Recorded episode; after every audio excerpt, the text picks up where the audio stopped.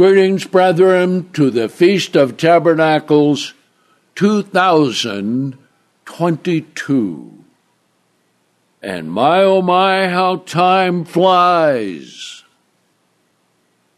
And I guess the old saying is true the older you get, the faster time goes. I look back on my first Feast of Tabernacles in 1961. How about that? And so that's 61 years ago. And every year when we keep the Feast of Tabernacles, we learn more and more about what we are to do. And it's very interesting Jesus said, It's sufficient that the disciple become as his teacher. Now, I want you to think on that. That's because that's what God wants us to do. So let's look at some scriptures. Now, we'll cover the things of the commands of the Feast of Tabernacles tomorrow in the message. But we know we are to keep it on the 15th day of the seventh month for seven days, and then the last great day is the eighth day. But why are we here? And what does this have to do with Christianity and God's plan? There's hardly anyone in the world who knows anything about the plan of God. And why? Because number one, they don't keep the Sabbath. And number two, they don't keep the Passover and the holy days.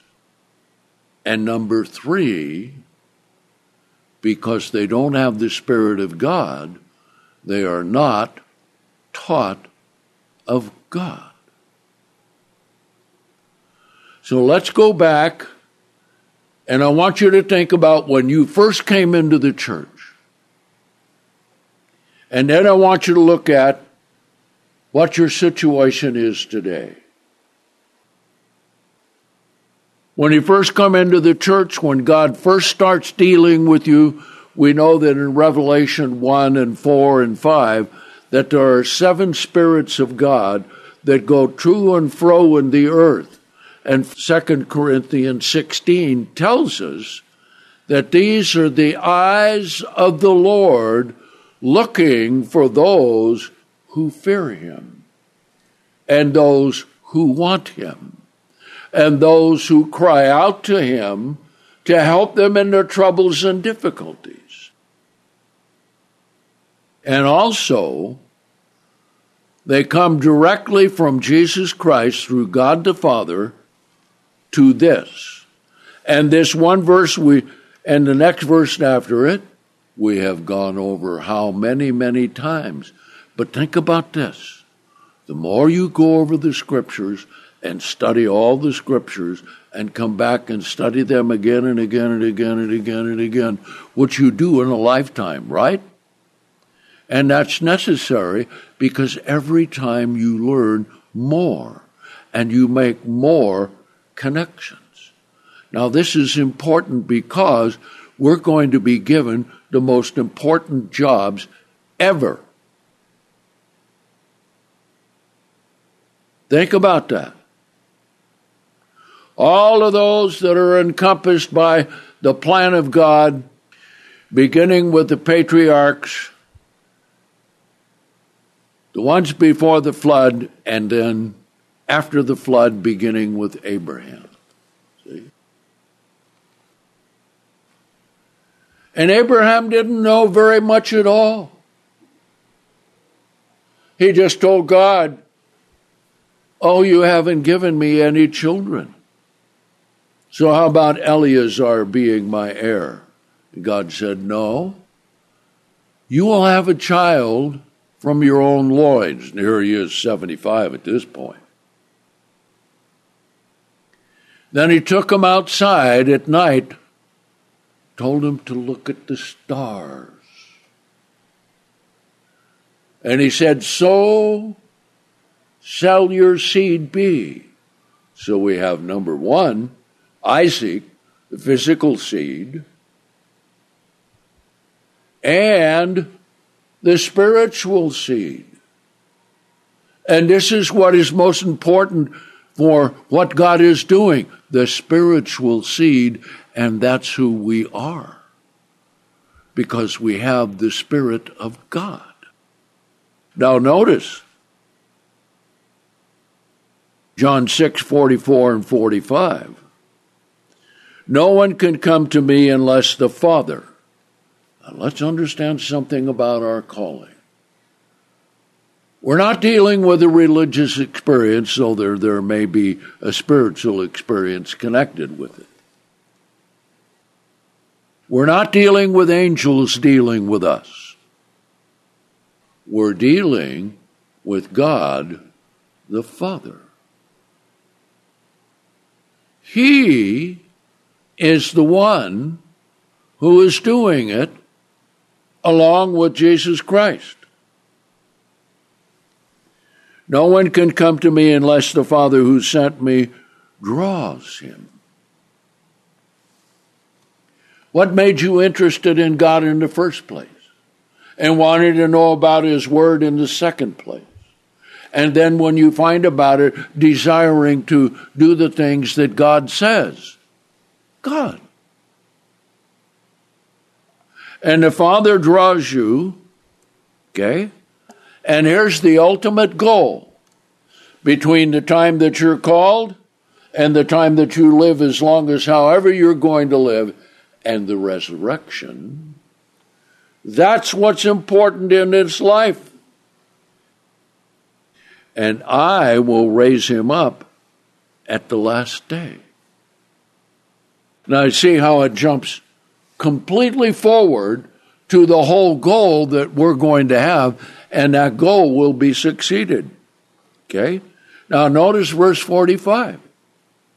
When we study, when we pray, when we read the booklets and materials explaining the Word of God in the books that we have, and those are very important that you know them, that you read them.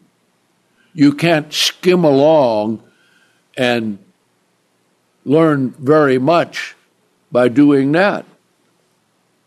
For it is written in the prophets, and they shall all be taught by God. Who made you the way that you are? Who gave you the mind that you have? Where you can think, where you can put things together, where you can understand the Word of God. And then God gives His Spirit to you on top of that so that you will be able to discern things. See? And that's important because Jesus added this down in verse 63. Okay? Verse 63 It is the Spirit that gives life. Think of that. Without the Spirit, the body is dead. The Spirit gives life, the Spirit gives understanding, the Spirit connects you with God. The Spirit is a begettal by God the Father for you to be a son or daughter of God. All of that's the action of the Holy Spirit. Okay? The flesh profits nothing. Now think about that for a minute. The flesh profits nothing. Now, think about all of the religious rituals that people have in Catholicism, in Protestantism, in Judaism, in all the religions of the world. They're all fleshly, they're all carnal. And they have idols and statues and things like this. See? As if that will make them more righteous. But it doesn't. All of that is flesh. The flesh profits nothing. Okay? The words that I speak to you, now listen very carefully. Not only what he spoke to them during his ministry, but since he was God manifested in the flesh.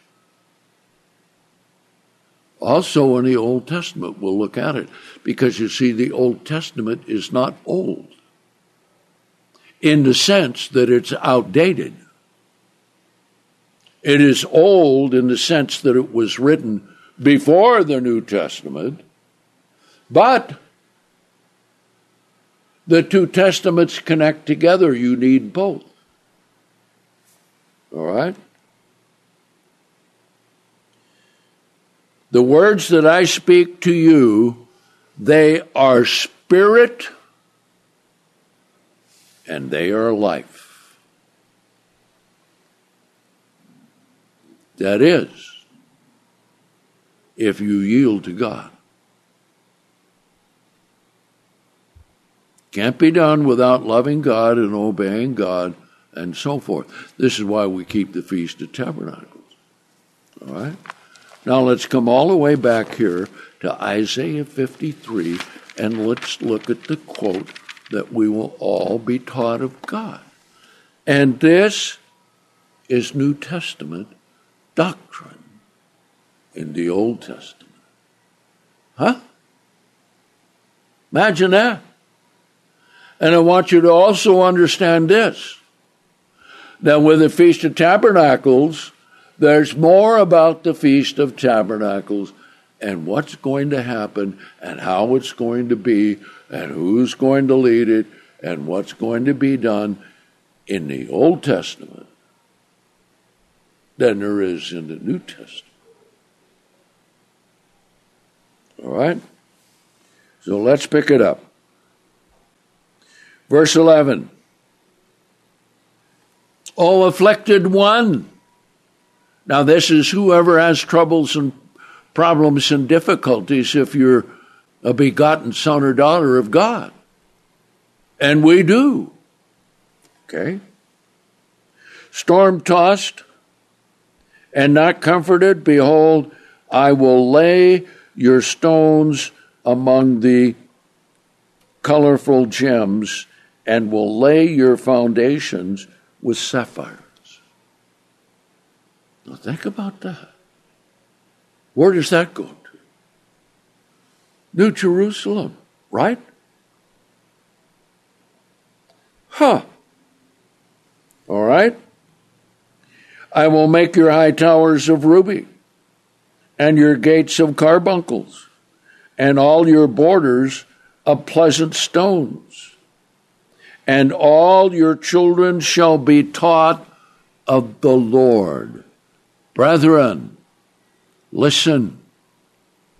We are the children of God, the Father, His sons, and His daughter. God the Father, direct. See? They shall all be taught of the Lord, and great shall be the peace of your children. Now that's talking about what? The peace that the children of God are going to bring to the whole world. And that's the whole thing of the Feast of Tabernacles. Okay? Now let's come to John, the seventh chapter, and we will see something. Jesus kept the Feast of Tabernacles, and he did some teaching during the Feast of Tabernacles that are very important. Okay? And let's also notice this. Not only are we to be taught of God, but remember, with Jesus in the flesh, how was he taught? By God the Father. We've covered that, haven't we? He awakens me morning by morning. Okay? Isaiah 50. Now let's pick it up here because Jesus didn't go up to the Feast of Tabernacles with his mother and brothers because he wanted to go up on his own and he wanted to be at the feast and no one know he's there till about the middle of the feast. Okay? And people were asking, verse 11, seeking him at the feast and said, Where is he? They're looking for him. Now there was much debating about him, verse 12, John 7, verse 12, among the people. Some said, He's a good man. Others said, No, but he is deceiving the people. Is that something? Bringing the truth of God and people so ignorant, they're thinking, deceiving the people. Now, isn't that told of us today in relationship to the Protestants and the Catholics? Yes. Okay.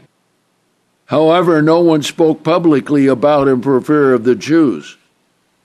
But then, in the middle of the feast, Jesus went up into the temple and was teaching. Now, remember the phrase will all be taught of God. Jesus was taught of God. There was nothing that he said and there was nothing that he did that was not the will of God and the express commands of God. Verse 15 The Jews were amazed, saying, How does this man know letters having never been schooled? Meaning, never went to any of the schools of the rabbis. Okay? No, no. You don't get in a bunch of lying religious people stuck on tradition and ritual and learn the truth of God. Never happened. Now let's pick it up in verse 16. Jesus answered them, My doctrine is not mine, but him who sent me. Who sent him? The Father. Who taught him? The Father. Notice the next verse. Here's something very important for all of us in what we do. Verse 17 If anyone desires to do his will, he shall know of the doctrine, whether it is of God or whether I speak from my own self. You got to check it up with the Word of God. What does it say in the New Testament? Prove all things, right? Hold fast to that which is good. Okay?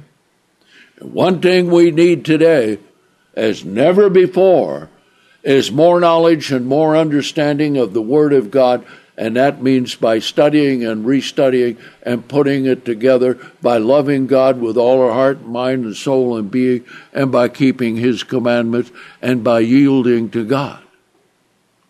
That's how we learn. And all of this is doing what?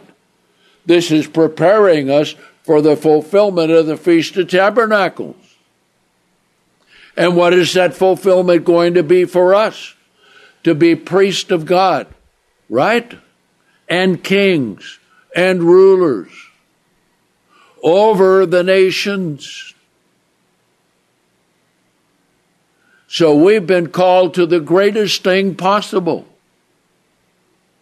That's why we keep the feast of God. That's why we do the things that God wants us to do. Okay? Verse 18 The one who speaks of himself is seeking his own glory but he who seeks the glory of him who sent him is true, and there is no unrighteousness in him. Now think about that. Our standing before God is that way if we yield to God every day, walk in his way, and keep his commandments, okay? All right?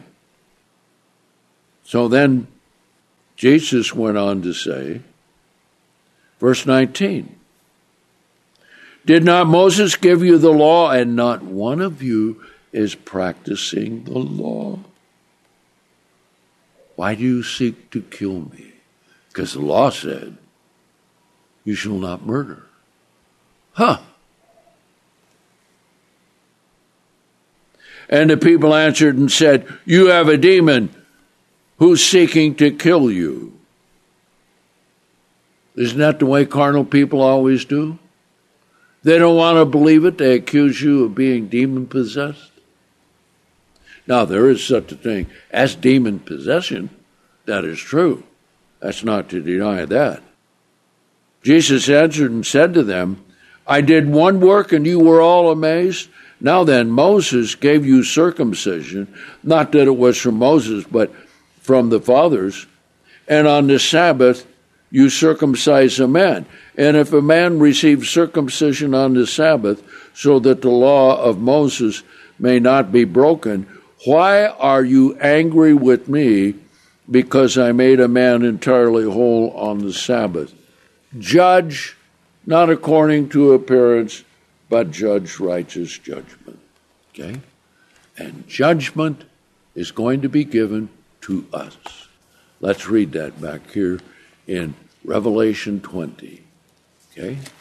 Think of this judgment of the world and the people under Christ. Christ is going to be king. Christ is going to be ruler. This is going to be amazing. Let's pick it up here in verse 4. And I saw thrones, and they that sat upon them, and judgment was given to them.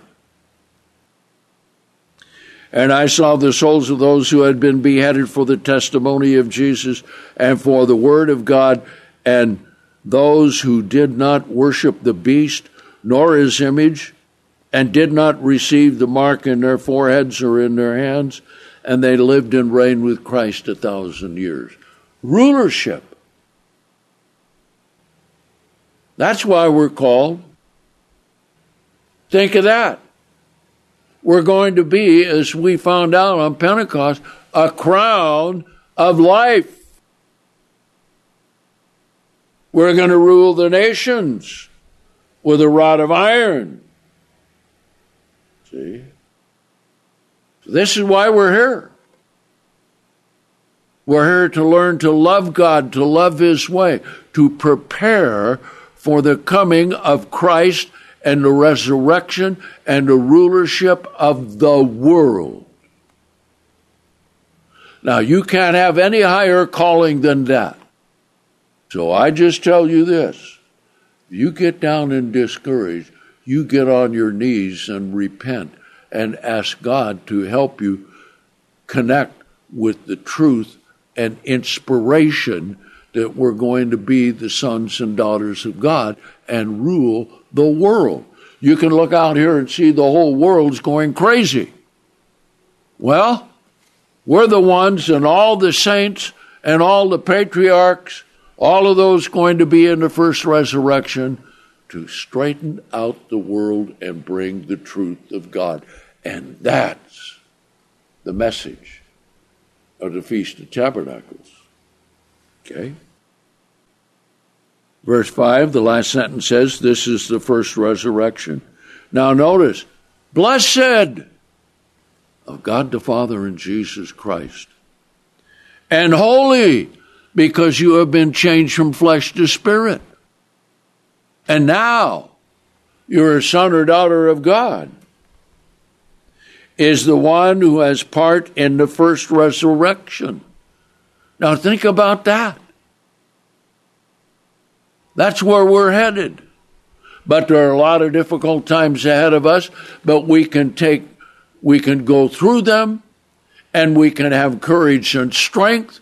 And it doesn't matter what people try to do to us because we believe in the true God and the true Jesus Christ and the things that are right, that are good, that are true, that are holy, and the Word of God and everything in this world is of Satan, the devil, and of death and destruction. Let's go on. Over these, the second death has no power, but they shall be priests of God and of Christ and shall reign with him a thousand years. And then on into eternity. And as we have seen some of these awesome pictures of the James Webb telescope up in space that reaches out so far into the universe to where in the past, even with Hubble telescope up there, it was blank space. But now it's illuminated with this new telescope that there is literally trillions and trillions of stars and galaxies out there.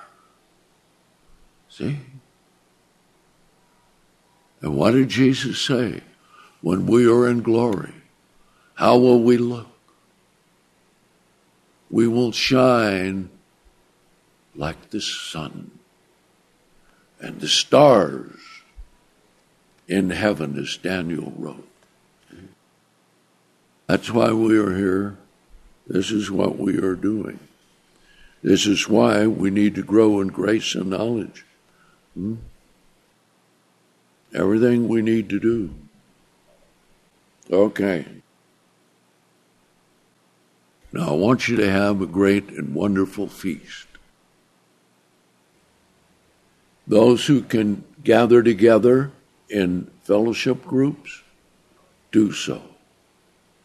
Help one another, love one another, encourage one another. If you're alone, remember this you're not really alone because God the Father and Jesus Christ are there to help you. And this is what we are to do. See? Here's one of the most important things that God wants us to do right here. See? That's why we want to spend the time fellowshipping, going over the scriptures, going over the messages, talking with one another, encouraging one another, praying for one another, okay? Because this is what we are to do. Let's come to Philippians 2 and verse 1.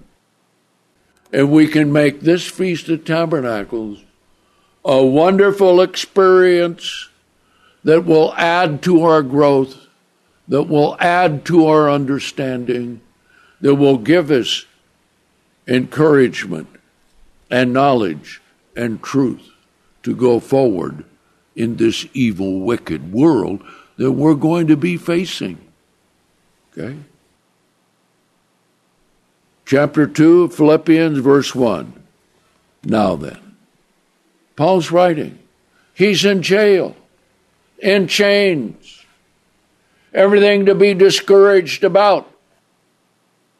But he has his mind on the goal, and he has his mind on what needs to be done. So he says, if there be any encouragement in Christ, that's where it comes from. If any comfort of love, if any fellowship of the Spirit from God the Father, if any deep inner affections and compassions fulfill my joy, that you be of the same mind having the same love which comes from God the Father and Jesus Christ. Being joined together in soul, minding the one thing, the goal of the kingdom of God and our calling. Let nothing be done through contention or vainglory, but in humility each esteeming the others above himself. That's what it has to be. Let each one look not only after his own things, but let each one also consider the things of others. And here Remember what we covered, what Jesus said? The flesh profits nothing, but the Spirit gives life. The words that I speak to you, they are spirit and life, and you can on, add on to it and truth and power and knowledge and understanding. Okay? Let this mind be in you, which was also in Christ Jesus. And think about what he did to come to this earth and go through what he did willingly. He laid down his life. He said, No one takes it from me. I lay it down. And I have commandment from the Father to receive it back.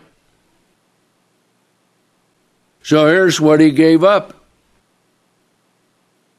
Verse 6 Although he existed in the form of God, he did not consider it robbery to be equal with God, but emptied himself, gave up being God to save his creation. So, whatever God asks us to give up, whatever it is, it's nothing compared to what Jesus gave up to become the pinpoint of life, to be born of the Virgin Mary. Okay? Emptied himself and was made in the likeness of men, and took on the form of a servant, and being found in the manner of man, he humbled himself and became obedient unto death. That's what we need to do. Even the death of the cross. Okay?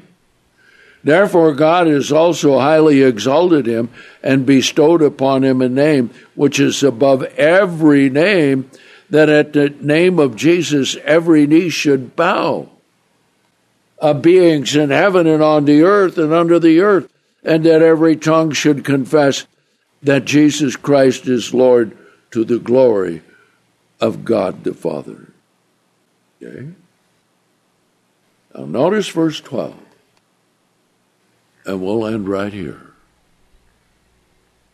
So we can make this a great and wonderful Feast of Tabernacles. So then, my beloved, even as you have always obeyed, not as in my presence only, but now, much more, in my absence, work out your own salvation with fear and trembling. For it is God who works in you, both to will and to do according to his good pleasure. That's what God wants. So, brethren, have a great and a wonderful Feast of Tabernacles. And for those of you who gathered in the evening as the holy day began, we'll see you tomorrow in the morning and have a wonderful time of fellowship and love and growing in grace and knowledge.